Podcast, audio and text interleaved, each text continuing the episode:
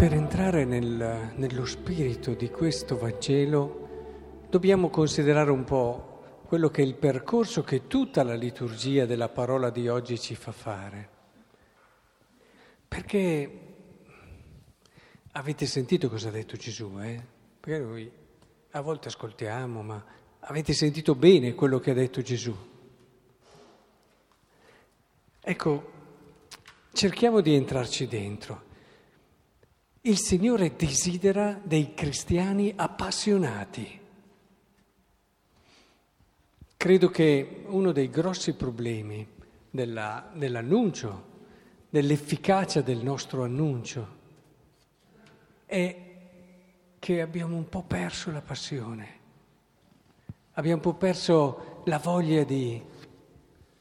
In fondo noi viviamo la nostra vita e il cristianesimo è lì come salvagente cioè, sì, viviamo le nostre cose, poi speriamo che certe cose, poi arrivano anche le prove nella vita, la malattia, la, la vecchiaia che viene definita come una malattia, anche lei già in se stessa, e, e, beh, e dopo però abbiamo una speranza. Cioè il cristianesimo eh, lo vediamo o così oppure eh, lo trasformiamo in, in ideologia. E allora diventiamo rigorosi, rigidi, fermi sui valori, svuotandoli dell'anima. E, e, si può anche scendere in piazza, si possono fare tante cose, ma rischiamo poi di perdere quello che è lo spirito vero del Vangelo. Vedete, invece, quello che ci viene detto qui, eh, Paolo e Barnaba ritornarono a Listra, Iconio e Antiochia, confermarono i discepoli ed esortandoli a restare saldi nella fede. Avevano chiara una cosa questi qui, eh? chiarissima, perché dicevano dobbiamo entrare nel regno di Dio attraverso molte tribolazioni. Cioè, questi qui avevano chiaro che la loro scelta di fede non era per niente una scelta facile richiedeva tutte le loro energie, richiedeva tutta la loro forza, richiedeva di concentrare, dare un senso e legare tutta la loro vita. È un po' diverso, richiedeva molto coraggio essere cristiani. La scelta di fede è una scelta che è fatta solo per i coraggiosi, se la vediamo fino in fondo. Perché vedete è così facile cominciare a dire sì, ma dopo Dio è buono, Dio ti capisce, Dio comprende la tua fragilità. Ma dai, ma non preoccuparti.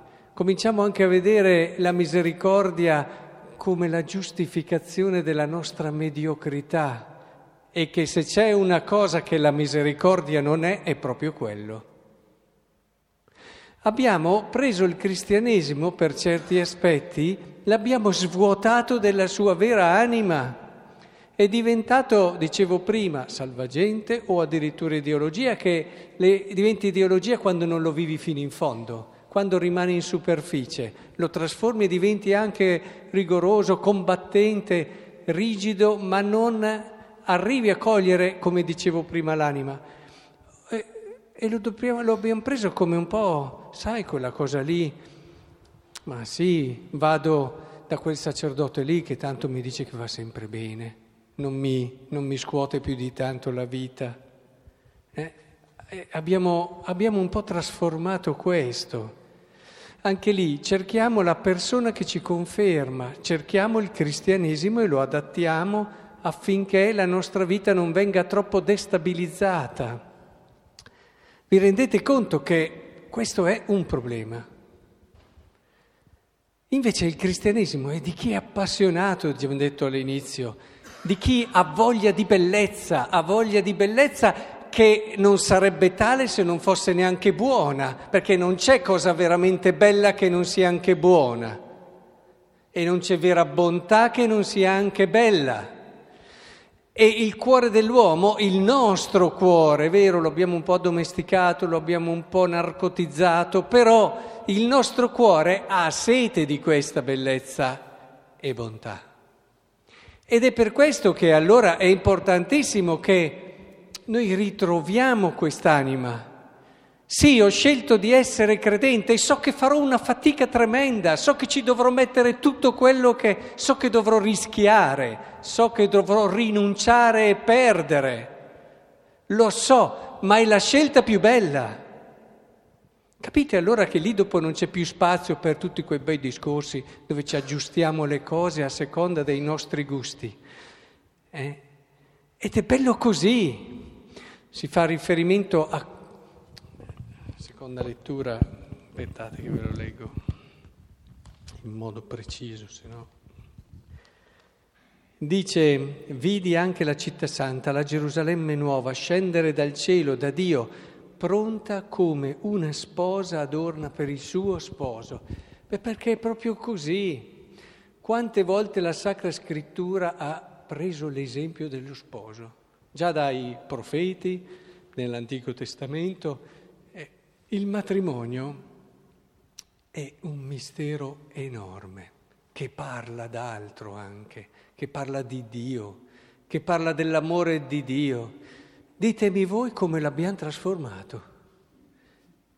Eh, il matrimonio è, una, è un cammino dove i due guardano verso una meta ardua, sì, difficile, sì, bella però.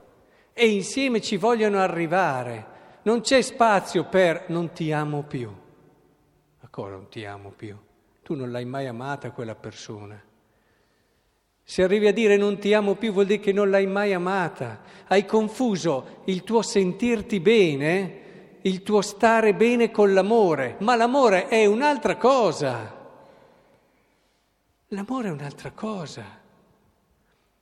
Non sposi una persona per stare bene e per sentirti bene e per avere qualcuno che ti fa compagnia. Sposi una persona per arrivare con lei là a quell'esigenza, a realizzare quell'esigenza di amore grande, di uscire da te stesso, di donarti fino in fondo, di sperimentare Dio nell'amore con l'altro, in quel dono quotidiano e reciproco che vivi, in quell'uscire da te stesso che la vita a due, se la vivi bene, ti porta a fare.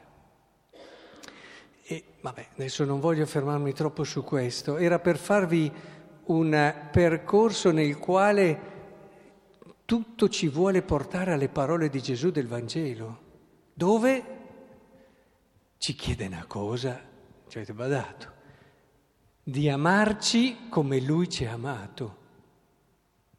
Oh, se lo prendiamo sul serio, eh, allora capiamo perché vi ho detto questo prima. Perché se no, se non viviamo come vi ho detto prima, queste parole scivolano via.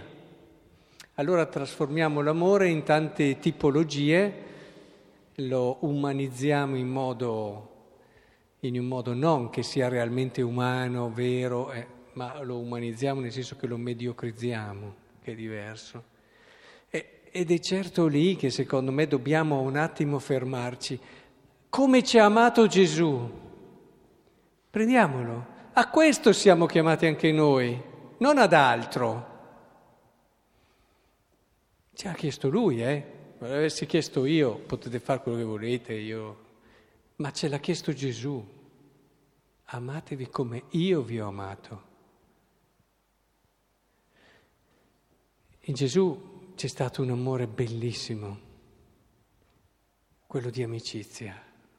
Gesù ha avuto degli amici ha avuto delle persone intime, ha avuto delle persone con le quali ha aperto il suo cuore, non l'ha fatto con tutti, lo ha fatto solo con i suoi.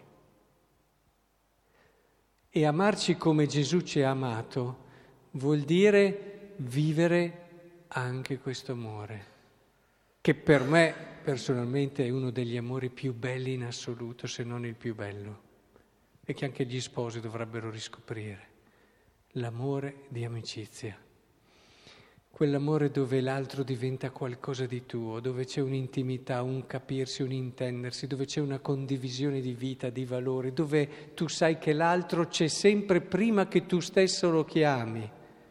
Quell'amore di amicizia che va costruito, quell'amore di amicizia che è davvero un riflesso della vita trinitaria e una partecipazione, direi di più, della vita trinitaria.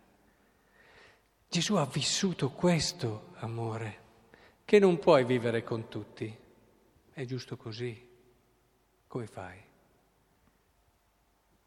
Ma non ha vissuto solo questo amore. Quando ci dice amatevi come io vi ho amato, ci dice sì,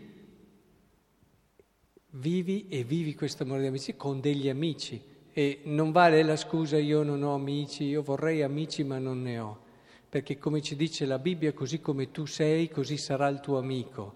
Quindi se tu non hai amici non è che non ce ne sono fuori, è che non sei capace di amicizia tu. Quindi non c'è questa scusa. Però come dicevo Gesù ci ha amato anche di un altro amore. Gesù ha dato la vita, ha dato la vita per chi lo ha messo in croce. Oh, secondo voi, ma ce la facciamo ad amare così se non c'è quello che dicevo prima? Quel coraggio, quella passione, quel cercare di arrivare a quella bellezza che hai intuito nel cuore ma noi ce la faremo mai a dare la vita per chi ci mette in croce, per chi ci odia? Eppure ce l'ha appena chiesto Gesù, amatevi come io vi ho amato. Questa è la nostra sfida. Per questo il cristiano non può essere lì uno da divano il cristiano è uno che aggredisce la vita e non si accontenta mai e quando il tralcio porta frutto lo pota il Signore perché porti più frutto. Non è quello che dice, beh, sono stato proprio bravo oggi e posso accontentarmi così. Ma no, ma non è da cristiani. Il cristiano dice, oggi sono stato bravo, potevo fare molto meglio e domani cercherò di farlo. Questo è il cristiano e lavorare proprio perché indubbiamente questo desiderio di Gesù si realizzi. Perché noi siamo credenti, perché lo abbiamo incontrato, mi auguro per voi, un giorno. Ci siamo lasciati ferire, ci siamo lasciati conquistare dalle sue parole. Eh, il suo essere è entrato nella nostra vita e non possiamo più vivere senza di lui. Questo è il cristiano. Ed è per questo che allora giorno dopo giorno ripartiamo con ancora più entusiasmo, forza, vita, per vivere la nostra fede, per arrivare ad amare come ci ha amato Lui. Allora vi garantisco, qui si fa anche un riferimento missionario, da questo tutti sapranno che siete miei discepoli. Tutti non ci sarà bisogno di dire una parola.